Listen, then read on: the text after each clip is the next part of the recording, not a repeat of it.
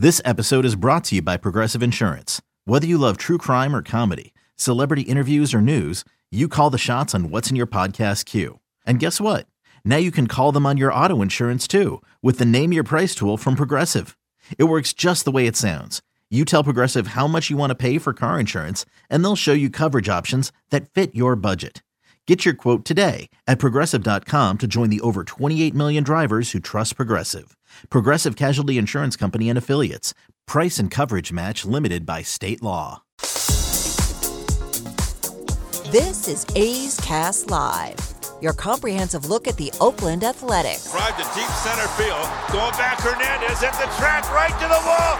Gone! Elvis Andrus! And 29 other MLB clubs. High drive, deep left field.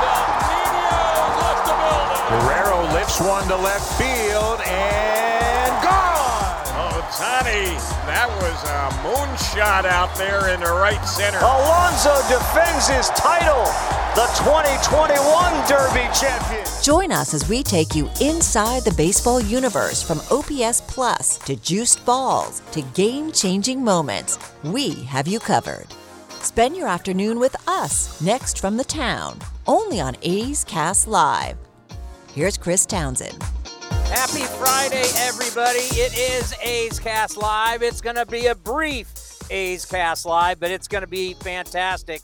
I can guarantee you that. Coming up here in just minutes, former big leaguer Doug Glanville, of course, had a great career. Now, broadcaster, writer, professor. We love having him on. He does it all. He'll be here at 305. And then David Forst, the general manager, will be here for the general manager show. And I can guarantee you one thing, just not my show, but I think every single show out there is talking about what happened last night in Iowa. Yes, it was great watching the A's pound, and I mean absolutely pound the Guardians yesterday, 17 to nothing. But what happened at the Field of Dreams game and what we got to see on television. And you're going to hear a little bit today and tomorrow. Roxy Bernstein, our buddy, called the game from e, uh, for ESPN. It was a really special moment for our game. You know, this we're talking about one of the iconic movies of its time. It's one of the great baseball movies of all time. It's one of the great father and sons and family movies of all time and Kevin Costner, one of the biggest actors uh, of his generation, and to take us all to Iowa, not New York City, not Los Angeles, not San Francisco, not Chicago, Philadelphia, but to Iowa. And to create a baseball field that I truly think, and we'll ask Doug this, and I already uh, asked Roxy this I want to see this every year. You know, the A's are always a team that tells Major League Baseball, "Hey, we're we're up, we're up for Japan. We're up for Australia." I mean, the A's have been to Japan three times. You don't think the A's would be in? I would be way in on going to this. When else am I ever going to go to Iowa? It's not going to happen. I mean, I don't unless there was like someone I don't know going to be getting married. It's not the commander because commanders getting married in Monterey. Uh, I, if it's not a marriage or a death, I have no idea why I would ever go to Iowa. I haven't covered for I haven't covered college sports in a long, long time. So to be able to go there and that stadium was just incredible. And I'm so glad that they left the old stadium and they left it all alone. So if you go there, you do get to experience what the movie was actually like and they kept the house that was Kevin Costner's house, if you build it, they will come. So you get to experience all of that. And then you saw the maze and the path that leads over to the new stadium. And they built that new stadium to look so old school, but it's modern. And Cody and I were texting, and I'm like, I, I think, Cody, you said you think it's only going to be one game. I'm like, there's no way this is going to be one game. They didn't build that for this for one game and see you later. I, I I bet you at some point we'll look back and every single team in Major League Baseball will play in this stadium. Well, I think Joe Buck said on the broadcast last night that they Commissioner Rob Manfred committed that, that they're going to play there again next year. And we've seen this a few times now with baseball, where they've they played the game at Fort Bragg on the East Coast, where they played a couple destination sites and they haven't played there again. Oh, but played Mexico City, they played in Cuba, London Australia, last year, Japan. yeah, the London game, which was horrible at Wembley Stadium. Five hour long games with the Yankees Red Sox. So you couldn't you couldn't picked two worse teams to play in London that were going to have marathon games. But if you're trying to grow the game, those are two good teams to have there. But you know their game's going to go forever. But the the scene last night was awesome. The game was even better. Uh, if you wanted to have a scene with players who look like players from the 1920s, Lance Lynn was the perfect pitcher to have on the mound for the, the embody the 1920s, his body, the beard, the the beer belly, everything. It was perfect the way that was that all worked out. If there was only one, what would worry me, I'm worried the ballpark might be a little bit of a bandbox. Uh, but last night. Doug, great to have you on the program once again.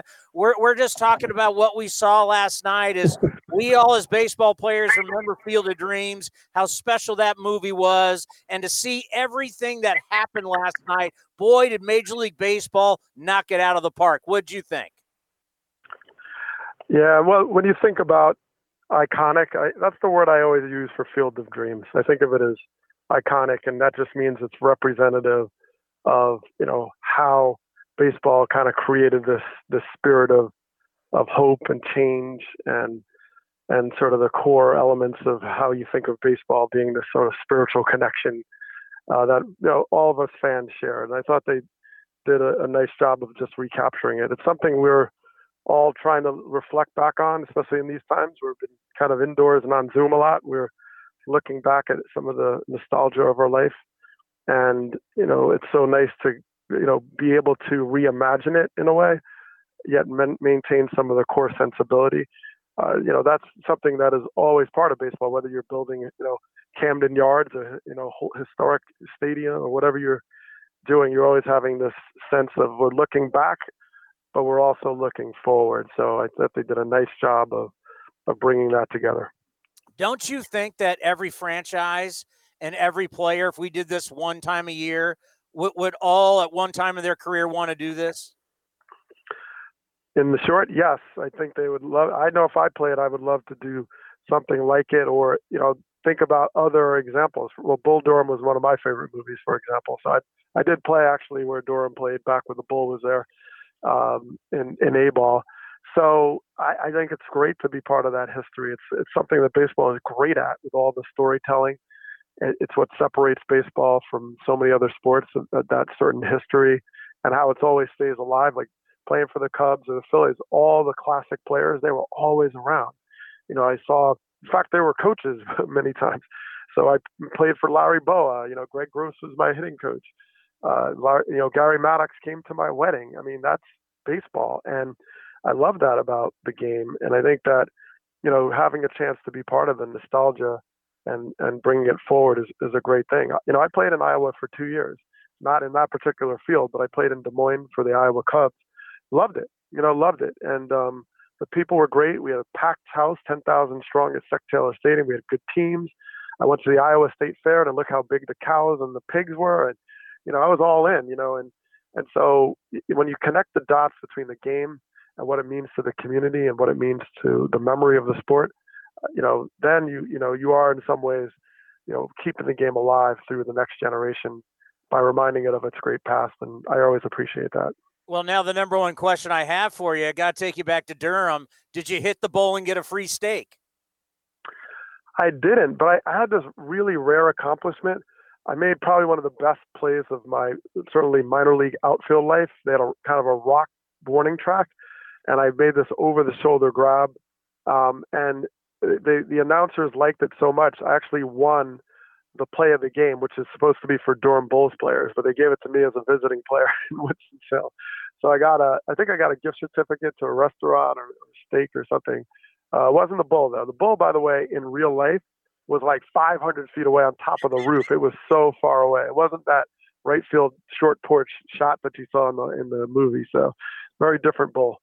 Well, uh, you want to talk about a bull and a guy that has shown up to Oakland and has been crazy. Starling Marte in 12 games Yep. with the A's, he's hitting 415, three home runs, nine stolen bases, a 1,041 OPS.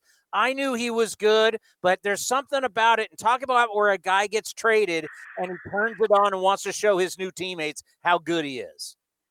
Well, no doubt. I mean, he's he's been overall an exceptional player. He's had a lot of good years that he's put together, and you know, shown showcased a lot of skills on both sides of the ball, the base pass, and he is revitalized. And sometimes that opportunity comes where you just get a fresh start. You have a chance to win.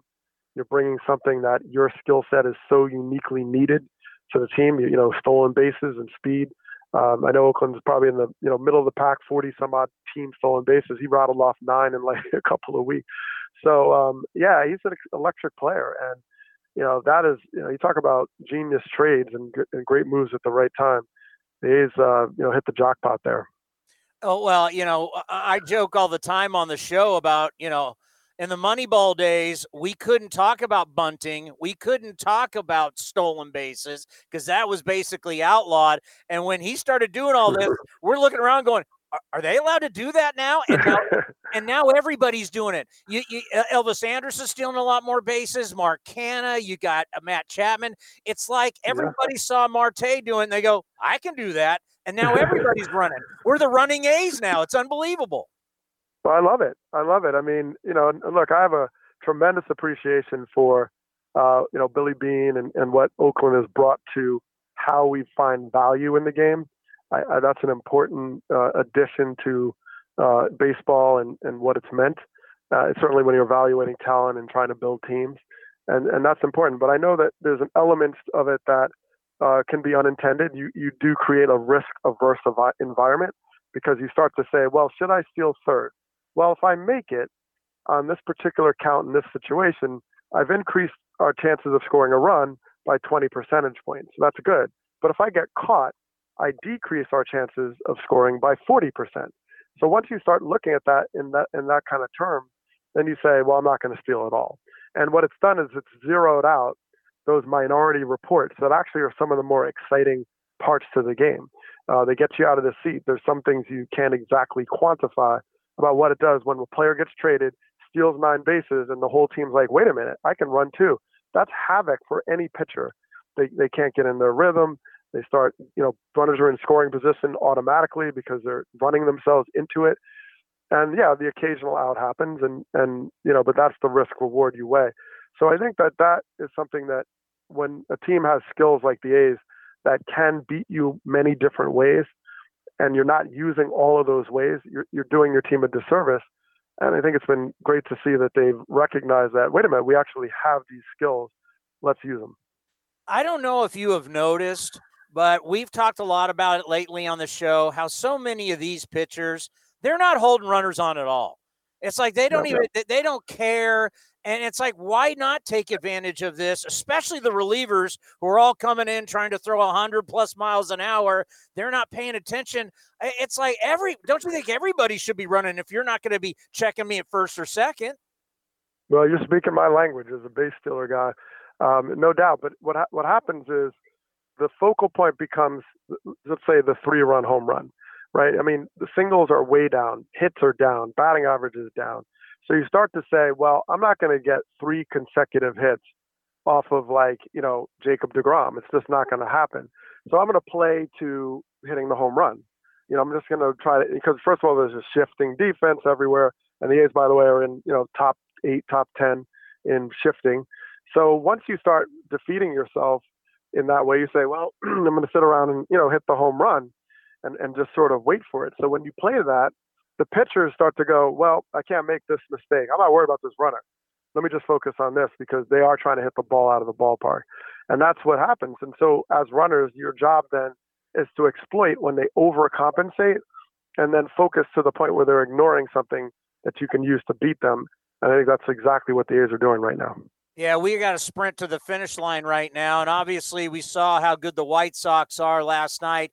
Field of Dreams. Mm-hmm. We got a four game set with them on the south side coming up here after this series with Texas. Uh, Tampa, we know how tough Tampa is. They've now got a five game lead. Boston's still there. New York kind of still there. Blue Jays. I mean, the best race is Houston, leads the A's by a game and a half. Who do you like trending other than the A's? Who do you like trending right now in the American League? Well, let's see. I mean, they, there's there's so many examples in terms of who you know can come out of the woodworks, and uh, you know I haven't really looked at the schedule strength, but you know the A's are the team that's that's smoking hot right now. I mean, it's hard to to deny that. What is it, seven in a row at this point? And uh, you know, Houston's been a juggernaut. I think that there was a little surprise to that because their pitching was kind of younger. And you said, well, you know, I don't know. Every once in a while, you look at Seattle and you say, wait a minute now, who are these cats? They're coming, they're coming, and then they kind of lose three, four in a row, and then you kind of take them off the map. So there's there's sort of teams where you look at you look at the East, you have you know whether Boston, Tampa, New York is kind of finding some swagger there a little bit, and and so they're a team of, of definite concern too. I'm watching those teams that are kind of in the middle of their division, but you know starting to figure out they're outscoring their opponent, and they have an upside. That's what I'm I'm worried about in terms of you know who the A's might get you know, uh, challenge from because when you come down to it these last six, seven weeks of the season, it might come down to your schedule, staying healthy, and you know, guys getting hot, hot at the right time, and that can sort of fall to any team that has a lot of talent. How about your Phillies having a half game lead over the Mets, a game lead over Atlanta? This this NL East has been crazy. Completely crazy, and part of it is they, um, you know, the Phillies have probably the weakest schedule going forward. And that's something that's played to their advantage. They haven't exactly lit the world on fire. They haven't played good defense.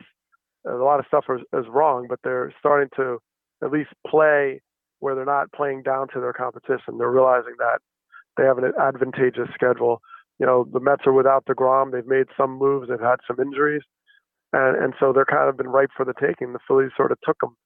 So, you know, a lot of baseball left but it doesn't seem to, you know, that division doesn't have the strongest teams out there. So, you know, it's looking like the West, you know, minus Tatis Jr. Uh, seem to have a lot of the chances of being able to, at least the NL West, that could get possibly the, the wild card teams coming out of there. You know, Milwaukee's been running away with it for a while. You know, I was just in Chicago calling the game, the Cubs Brewers, and I watched a 10 nothing game and a 17 to 4 game. The Brewers were just they were on fire. So that's definitely a team to watch because they can flat out pitch. You know, put your professor hat on. How's the school year going to go for you? Oh wow! You know what? I I feel like it's. I wish I felt more comfortable as to what you know, saying like, "Oh, we're in the new year."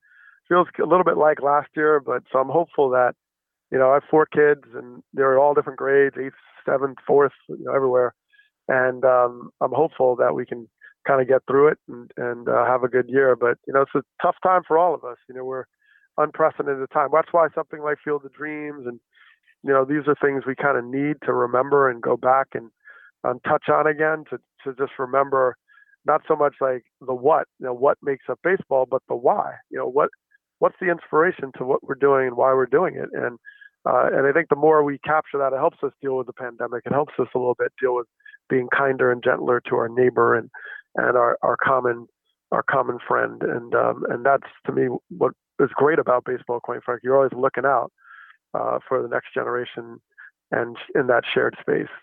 Well, every time after you leave this show, I always say this show is smarter because you were on it. I always appreciate your time you do so much great work in so many different ways, and we always promote everything you got going with Jayson Stark and all your broadcasting and, and education. But uh, thank you so much for the time. Be safe, and let's talk soon.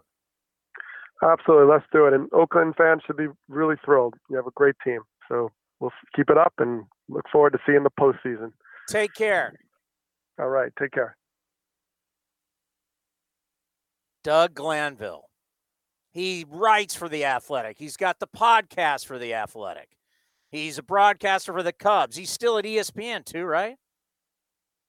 That's correct. He is. And he teaches at UConn. Yeah, he has the Cubs job with Marquee. Like you heard him say, he was calling the Cubs game the other day. I, I sent you an email because uh, there was he was mentioning the Mets. There's Mets news that came out today. Uh, my guy Jacob DeGrom shut down for two more weeks with elbow inflammation, so people are starting to speculate possibly his second Tommy John surgery. If he goes down to Tommy John, because that means he won't be back next year. No, so he won't be back till 20, uh, 2023. He'll be like uh, he'll be like Glasnow. So unless he gets the real sympathy votes and they try and pull the he was great for a short period of time, but but that short period of time he was great. This is I mean, he's 32 years old. Or has he turned 33? I think he's 33 because I saw someone say he'll be 35 if he comes back. Okay. But- yeah, I mean, He's 33. Yeah, he turned 33 in June. great pitcher, but has got hardware. How many's he got? Two?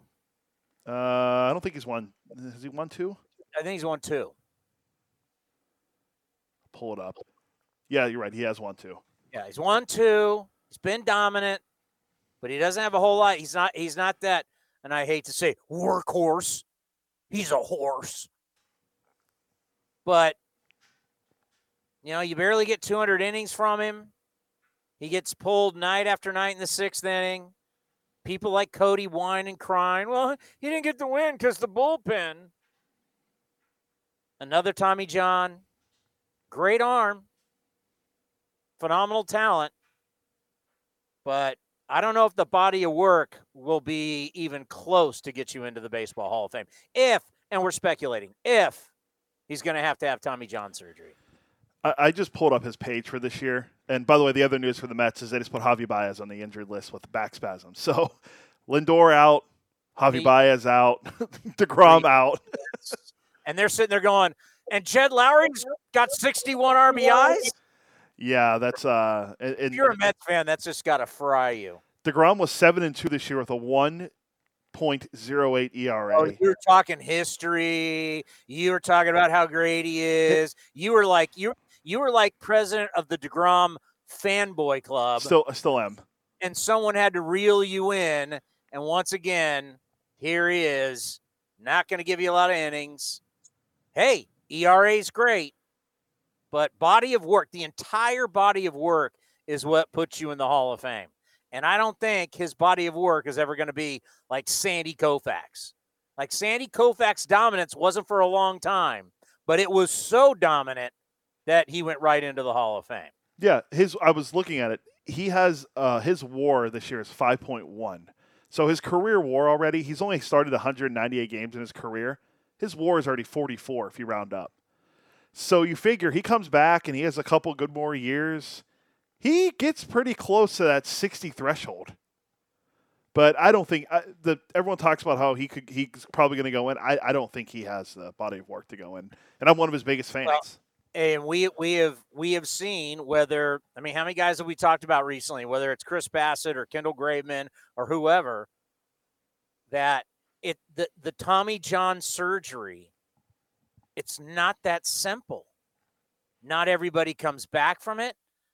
People struggle with it. And you're talking about this. This is going to be a 35 guy, 35 year old with his second Tommy John. It's not like Verd- Verlander number one. This is the second one. I hate to see it. You, you don't like to see these guys go, down, especially the premier players in the game. But uh, definitely pretty sad. You know, something I should have asked Doug, but we'll get him on again. I, I, I'm going to print this article out. I, I'm going to ask everybody this. So, ESPN.com came out with an article. Jesse Rogers, friend of the program, there's a paragraph that says ask any major league player what is the top priority is as players union and MLB attempt to reach a new collective bargaining agreement before the current CBA expires on December 1st. And you'll often hear a version of the same answer. Get all 30 teams to compete every season. Love it.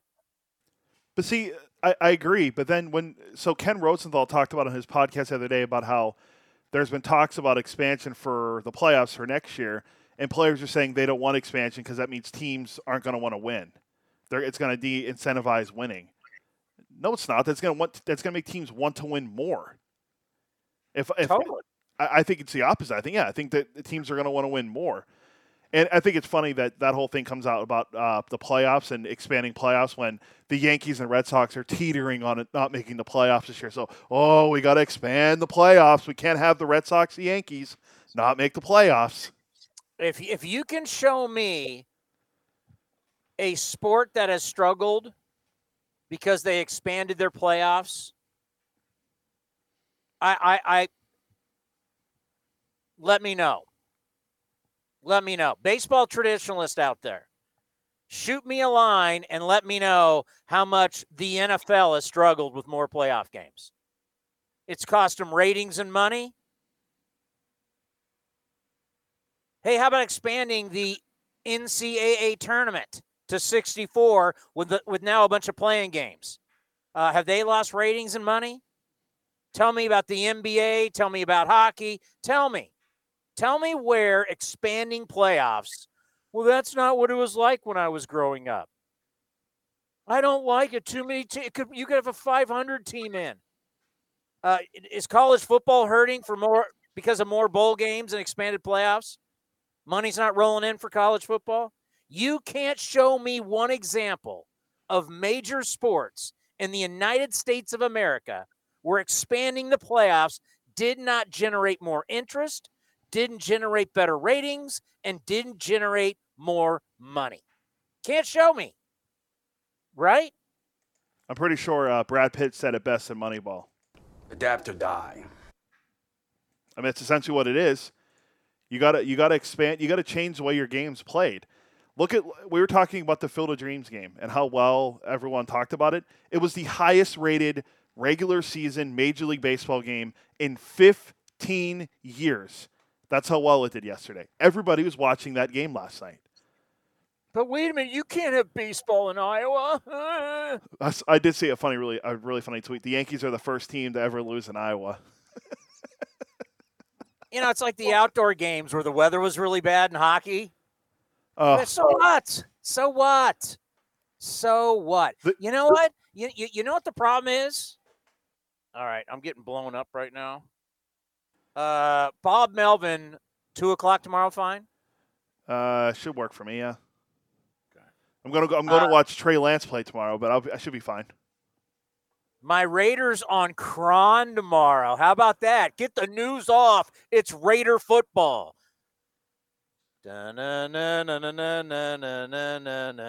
Uh, over under one series played by Derek Carr. There's 32 teams in the national. Wait, there's 31 teams in the national. in the National. I'm screwing this up. There's 31 teams in the National Football League, and then there's the Oakland Raiders. We used to play out before every game. No, that's cool. Trey Lance should he'll play some. Football's back. This is the best time of year, man. Football and baseball at the same time. Don't give me that basketball crap. Don't give me that hockey crap. Give me baseball and give me football. That's what I love. All these people. Well, what about the tournament and the NBA playoffs and Steph Curry? No. Well- give me the gridiron and give me America's pastime. Speaking of love, uh, I put on MLB Network today. The A's were getting love all over MLB Network today. Uh, MLB Now, BK wasn't in. Scott Braun was in for BK, but a lot of love for the A's on MLB Now and uh, MLB Central or MLB Rundown. We got the GM of your Oakland Athletics coming up next, right here on A's Cast Live. A's fans, join us for the biggest music festival in the fall. It's the inaugural Battle Axe and Tracks Music Festival, held October 2nd and 3rd in Carson City, Nevada. Grammy Award nominees Kenny Wayne Shepherd, Larkin Poe, Samantha Fish, and North Mississippi All Stars are just four of the 15 acts. Festival activities also include axe throwing and freedom rail bike tours. Tickets on sale now with VIP two day and single day tickets available. Check out the full schedule at battleaxeandtracks.com. That's battleaxeandtracks.com. Streaming from the East Bay, A's Cast Live continues with Chris Townsend. And it's time for the David Forst Show right here on A's Cast Live. And David, if you build it, they will come. I thought you were going to say if we win, then then people will come. I I I guess there was a game on TV last night, but I was more focused on our game in the morning. Yeah, I I, I thought uh, yesterday what Major League Baseball. Did you get a chance to watch any of it? I did. I saw a little. I keep an eye on the Yankees uh, just in case it becomes relevant. But yeah, I saw a little of the game. I did. I did catch the ninth inning with our our good friend Liam. But um, yeah, it looked like a looked like a lot of fun.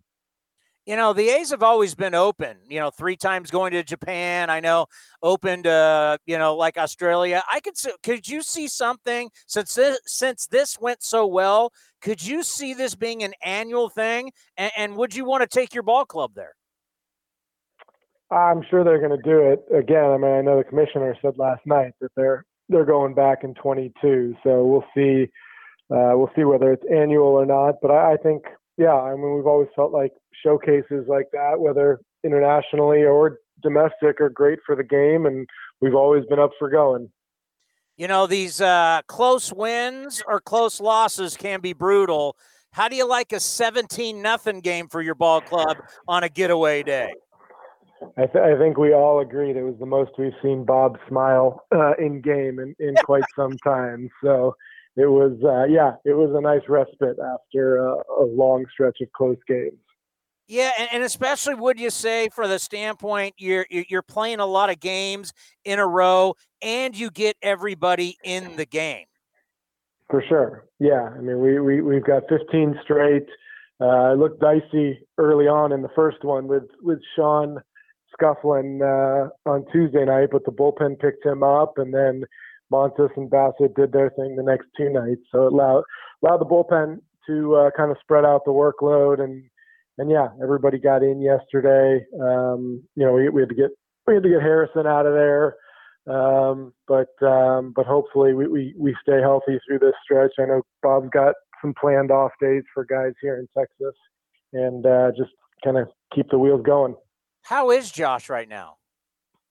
I think he's all right. It was uh, hopefully we got him out of there before it was anything more than just a little tightness in his quad. I think you know obviously he's not in the lineup tonight, but uh, I, I think we're we're expecting to see him over the weekend. So hopefully he's doing fine.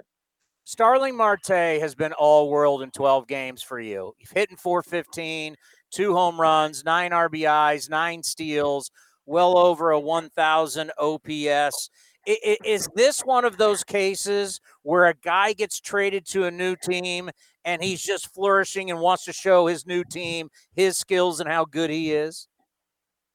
I think that's it. Yeah, I mean, I think this is a guy who sort of feeds on the the spotlight, and um, and we're benefiting from it. To be honest, he, uh, you know, he he made a splash right away when he came over, and uh, he's look, he's he's a free agent at the end of the year. Whether he stays with us or ends up somewhere else, he's he's obviously very motivated, and um, and it's been a lot of fun to watch. And all of a sudden, well, you know, early in the year, guys were stealing bases when you started talking about Ramon Laureano and Mark Canha.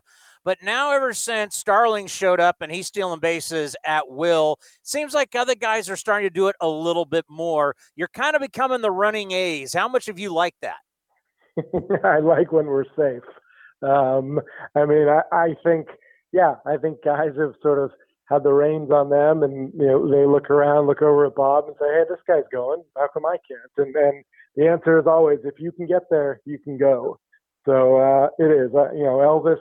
Elvis talked a lot in the spring about bringing sort of that mentality over here, and we've got guys who who can pick their spots, and uh, it seems like Starling can do it at will, and if everybody else joins in when when it makes sense, I'm all for it. Yeah, I always love that. Oh yeah, you can go, but you better make it. Exactly. Yeah, we we've got that uh, that attitude on a lot of issues out there right now. But um, you know, not only stealing bases, and we saw the hit and run yesterday with with Chap on first and Elvis putting it through the hole. I mean, there's there's a lot of things going right right now with this team. No doubt, you've outscored the opposition 54 to 17 during this seven game winning streak. You mentioned Matt Chapman. I said, you know, very good series. How about he walked five times in a game, tying an Oakland A's record? So, I mean, that to me, I, got to believe he's seeing the ball better. Uh, do you think we're going to see a turnaround from him now going forward after this series? Yeah. I hope that that's an indication of what's going on. I mean, we saw look, we saw in June a little a little spurt from Matt as far as uh, swinging the bat better, and and then you know kind of slowed down. But uh, walks are always a good sign, like you said, of seeing the ball well, of understanding the strike zone, not trying to do too much, and um, and hopefully hopefully Matt rides that momentum here and you know starts to uh, starts to lengthen out our lineup a little bit. You know, I think he's got something that that you can't teach, and that he is just a winner. You know, if he goes 0 for 4 and the team wins, he's good with that, and he's been like that ever since that ever since he came up. And you know, there's there's a lot of guys the team could win, they go 0 for 4, and they're going to sulk, you know, in their locker. Talk about what a leader, what a winner he is. And did you see this coming out of Fullerton when you drafted him? You're you're absolutely right. He is that guy, and and he relishes in in the wins. He's the guy in our clubhouse. You know, when we're at home and and we win a game, no matter what he's done, he's the guy leading the post game celebration right now, and, and you know, kind of taking on that role. Uh, I mean, look at the play he made the other night with Chafin on the mound in the tenth inning. Rosario smokes the ball. I don't think any other third baseman in the game right now makes that play, and that's that's the difference in winning that game. And and who knows where it goes. So, you know, he he knows very well uh, how what a weapon he can be defensively, and even if he takes an offer with the bat, he always has a chance to help us win. Well, I'll never forget this. Of course, in our thoughts and our prayers is the great Ray Fosse. And Ray Fosse and Jim Palmer were talking. Obviously, they battled against each other for years, known each other for years. And Jim Palmer, the Hall of Famer, asked Ray Fosse, How good is this Chapman kid? Ray said he's the best I've ever seen. Now you're talking about a guy who played with Brooks Robinson. Uh, I'll ask yeah. you. I I think he's the best defensive, most athletic, strongest arm. I think he's the best I've ever seen. How about you? Yeah, I do, and and that's you know I, I spent a lot of time watching Chavy play, and you know at the time Chavy was doing things that that we didn't see anybody do, see anybody else do. But uh, but yeah, Matt has that combination, like you said, the the arm, the range, the ability to get on the ground. He's he's pretty incredible over there. If he had to play short every, every day, could he do it? I hope we don't have to find out because he's he's awfully good at third. But uh, but sure, why not? He he could absolutely play there. We're going to see it a little bit. Uh, you know, we saw it for a couple innings here and there. I'm guessing we, we may see it a little bit more later on. But yeah, he could probably do it. Well, and I'm not trying to bury Elvis whatsoever. We love what Elvis is doing and what he does defensively. But Nick Allen, who I don't know if I've told you this, I went to school with his mom and his aunt. We all went to the same church and school together. I'm really pulling for this kid. What do you think the Olympic experience did for him? Because right after he comes back from Tokyo, you move him to AAA. Yeah, we had talked about that move uh, for a little while before, uh, and he was, you know, having such a good year in Double A, and you know, it's impossible for that Olympic experience not to just kind of elevate his play and, and to go over there to to mix in with the big leaguers on that team, to play against some of Japan's best players. Um, just just an incredible experience for Nick.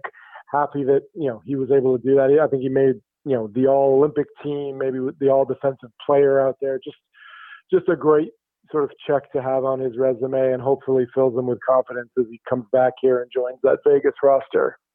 You know, we, we haven't talked to you about Chris Davis, and we know what a beast Chris was when he was right. You've re signed him, you've moved him to AAA. What are your expectations for him? I, I don't think we have any right now, Chris. I, I think you know KD just he, he wants to play. That was the the thing that was relayed to us was you know, he, he, he'd been hitting while he was home after getting released. He wanted to continue playing and wanted to give it a shot. And, and he wanted to do it here, which, uh, which we appreciate and, and certainly wanted to give him that opportunity. So, you know, he had a couple knocks last night in his AAA debut.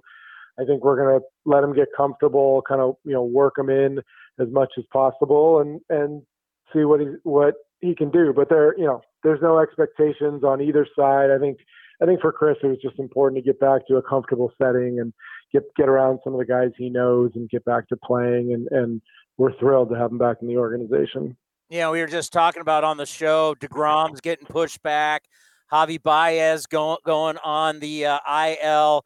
And if you're a Mets fan and you're looking at the newspaper online every day and see what Jed Lowrie's doing, you got to be like, you got to be kidding me. How is this possible? and we, we were talking about the other day on the show. He's he's got more RBIs than Nelson Cruz. I mean, this story of Jed Lowry, what's it like for the front office?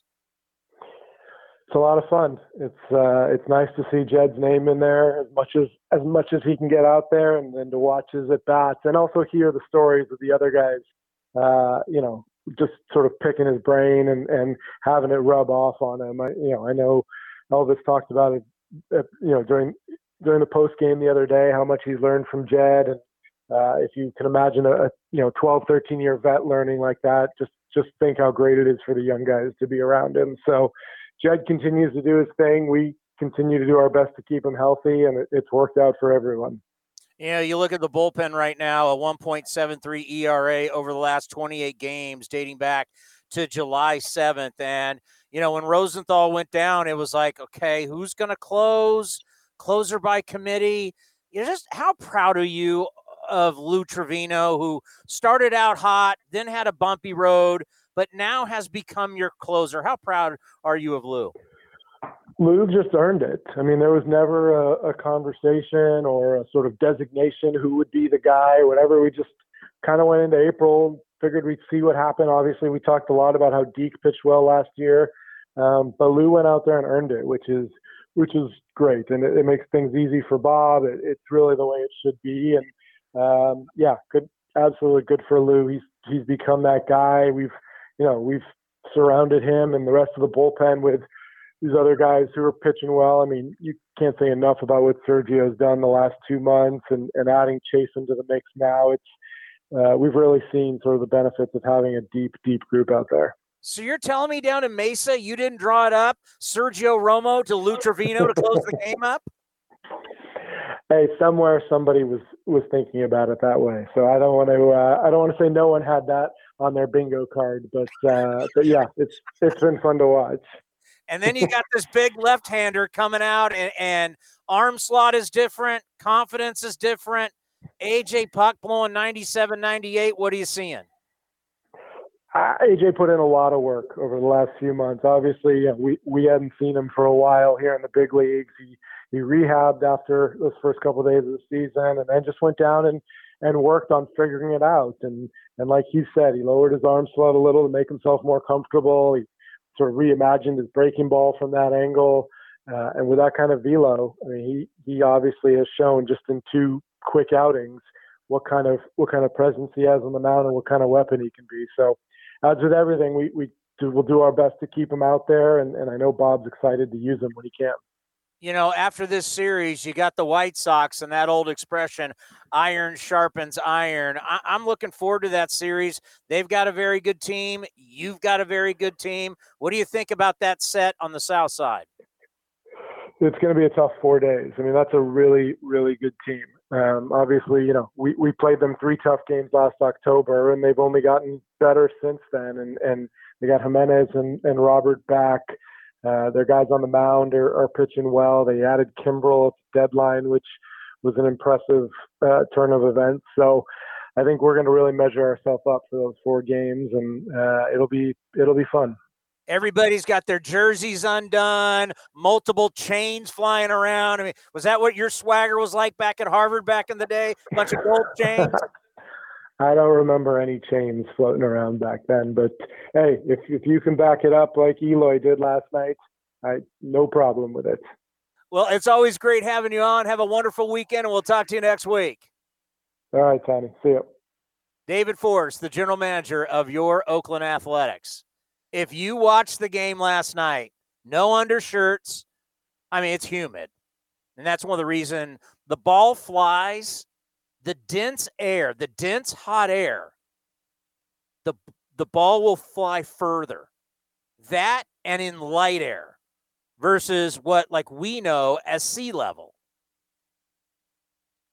So, and you know this because they've done it's not the studies in baseball, it's the studies in golf of how a ball goes through the air, you know, elevation, but it was humid. You could see those guys were sweating big time. It's Iowa, it's the middle of the country. We're talking about the Field of Dreams game. So a bunch of them, the the White Sox guys, they had no undershirt on. They just had their jersey unbuttoned halfway down, and each guy's sporting multiple chains with medallions. I might need to change my look now that I think about it. Get me a rope and then get me another chain with like a medallion and be rolling around the Coliseum. What do you think, Cody? That's usually how the White Sox play, though. I mean, they uh, they always have the shirt unbuttoned. Jose Abreu has the goatee with the the the uh, rubber band in it. Uh, I mean, they, they have they play with swagger. I like watching them play. Kopech's got to get rid of that ponytail, man. he looks like he looks like Foltynewicz, who the A's are going to miss this That's, series. That's not a good look. It's not a good look. Yeah, it's not. A, it, but hey, he throws hard, and I mean, he got miffed. I went and looked on the um, the the K zone or whatever we call it now. That was a, the the pitch you're talking about was a strike. I don't know. I looked on MLB on the MLB bat app. It it showed did, it. It was a ball. Did it touch any part of the line? I mean, it was close. I mean, like it nicked. Like, I mean, it, it could go either way. It's a strike if it hits the line. There were some bad calls, but do you want to hear how the so Tim Anderson hits the walk off? Here's uh here's how it sounded via Roxy Bernstein. Lefty Britton fires and Anderson in the air to right. It's got a chance. Judge is back. Gone. Home run. White Sox have won the game. Tim Anderson, a walk-off homer with one out in the bottom of the ninth. And a comeback for the White Sox after the Yankees took the lead in the top of the ninth inning. So there's how the game ended. Mr. Walkoff, Roxy Bernstein. Seems like every game Roxy calls anymore, there's a walk-off. From? Cal the peninsula. Yeah, yeah, it's true. Well, I love when when we when we talked to him, you were asking about it, and he had no idea that what the joke was. yeah. Well, then his phone died, and we changed the joke on the way back uh, when we redid the interview. Roxy will be in the post game. How long? How long are we going till? We'll go to about three fifty five ish or so. I'm I'm kind of lost here because this series has been a series of change and time changes I guess the Rangers are having their Hall of Fame ceremony tomorrow night. Is that, is that what's going on? I, I haven't. I have. I wasn't on that email, but I'm going to take your word for it. Who's? Do we even know who's going in the Rangers Hall of Fame? Um, I, I, was there when Adrian Beltre went in. Uh, since that point, what guy is good enough to go into your Hall of Fame? I mean, basically, since Beltre, I mean, the one guy is playing for the A's. I'm looking up Texas Rangers Hall of Fame. Um, I might have erased it. Yeah, I got this email about our start times different. It actually says right here the Texas Rangers will welcome two new members to the team's Hall of Fame former third baseman Adrian Beltre and public address announcer Chuck Morgan will be inducted before the Rangers game against the A's on Saturday, August 14th at Globe Life Field. So Adrian okay. Beltre is going in tomorrow with Elvis Andrus at Texas. When we were there, that was the famous storm that ruined our plane, and the great Mickey Morabito had to go find a charter jet somewhere for the team to get us to Tampa. It was one of the great jobs in the history of Major League Baseball. That was when they retired his jersey and they went like 15 minutes long. And you could see like A's people, you you you could tell it was getting uncomfortable. Like, hey, Adrian Beltre is a Hall of Famer, first ballot, great player. Honor, honor honor your great player. But you can't go like 15, 20 minutes long. You got starting pitchers warming up. We got to get this thing going. That was the most uncomfortable ceremony I've ever seen. Not from the beginning, or the middle, it was the end. It was like, guys, we got to land the plane here. The plane can't keep circling. Uh, well, it was was that Globe Life too, or Globe? Yeah, it was Globe yeah, Life. Was Globe Park Life too. Park. Globe Life Park. Yeah, it was like, gentlemen, I, I understand he's a great player, but you can't do an hour long ceremony before the game starts. You just can't do it. Well, they better not do it again on Saturday night because yours truly, as you know, how much I love Saturday night pre and post game shows. Well, how long that? How long did the Field of Dreams game go last night? It was close to. Uh, it was close to four hours. It's it's the style of baseball. Look how the Yankees play. It's home run or bust. Take a lot of pitches. You know what? I'm so glad the A's don't play that way now.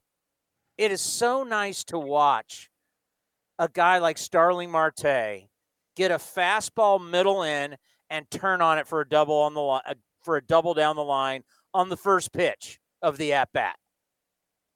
It is so nice to see that. It is so nice to watch all the stolen bases. It's so nice to see balls put in play. It's so nice to every once in a while lay down a button for a base hit. Play the game.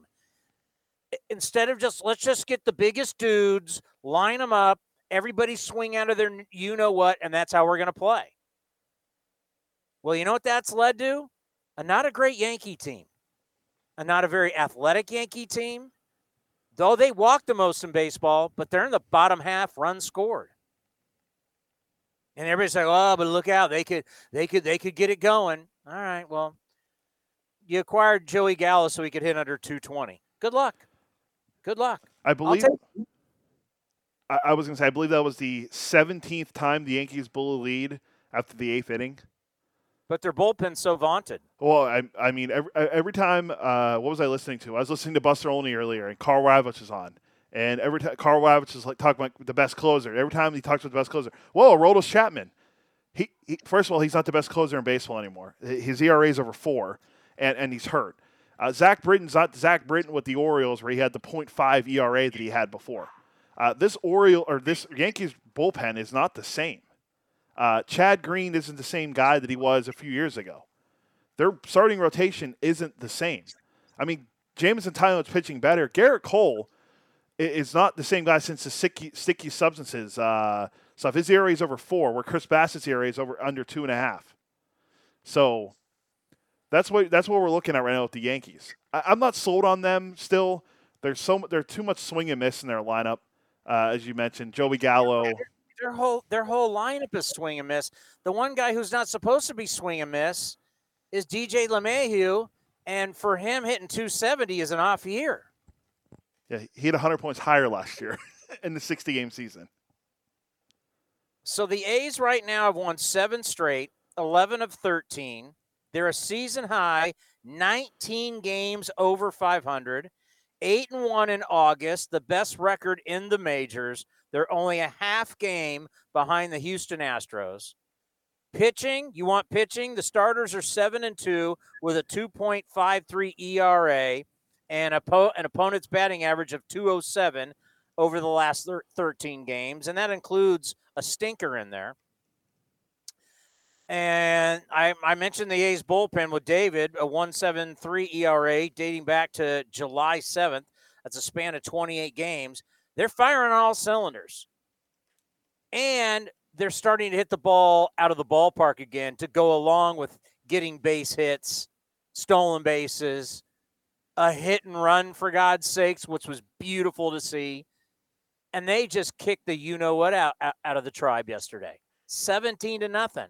And now you start getting to that point where you have that confidence and it's August, and it's like we got to smoke all these bad teams. To smoke the bad teams. Who's Houston playing against now? Uh, the they're playing the Angels in in Anaheim. So they're playing a 500 team. Remember, uh, going into the, I think it was going into this week, they weren't playing a team above 500 until like they were playing the Padres a month from now. It's all right. You got to play the schedule in front of you. What do you mean? Shohei Ohtani. Well, Ohtani's not going to pitch against the Astros, so it's uh, Patrick Sandoval against Zack Greinke tonight. Funny picture on the internet. Zack Greinke's kid started school today, and, and he put on there, "What do you want to be when you grow up?" And he put a garbage man. I thought that was kind of funny. All righty, that is going to do it for A's Cast Live. We want to thank Doug Glanville and the general manager of your Oakland Athletics, David Forst. Am I back at 405? Yeah, 405 for Ace Total Access. Cody, great job. You have a wonderful weekend. And everybody, you also have a great weekend. I'll be back in 10. A's fans, join us for the biggest music festival in the fall. It's the inaugural Battle Axe and Tracks Music Festival, held October 2nd and 3rd in Carson City, Nevada. Grammy Award nominees Kenny Wayne Shepherd, Larkin Poe, Samantha Fish, and North Mississippi All Stars are just four of the 15 acts. Festival activities also include axe throwing and freedom rail bike tours. Tickets on sale now with VIP two day and single day tickets available. Check out the full schedule at battleaxeandtracks.com. That's battleaxeandtracks.com. This has been a presentation of the Oakland Athletics.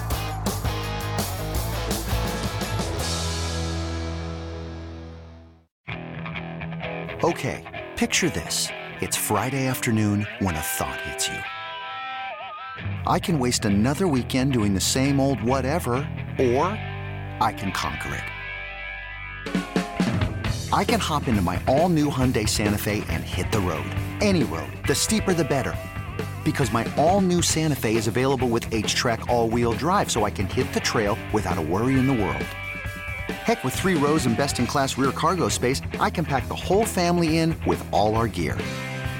We've got available dual wireless charging for our phones, so we'll never lose touch with civilization, and we won't lose touch with the primordial power of Mother Earth.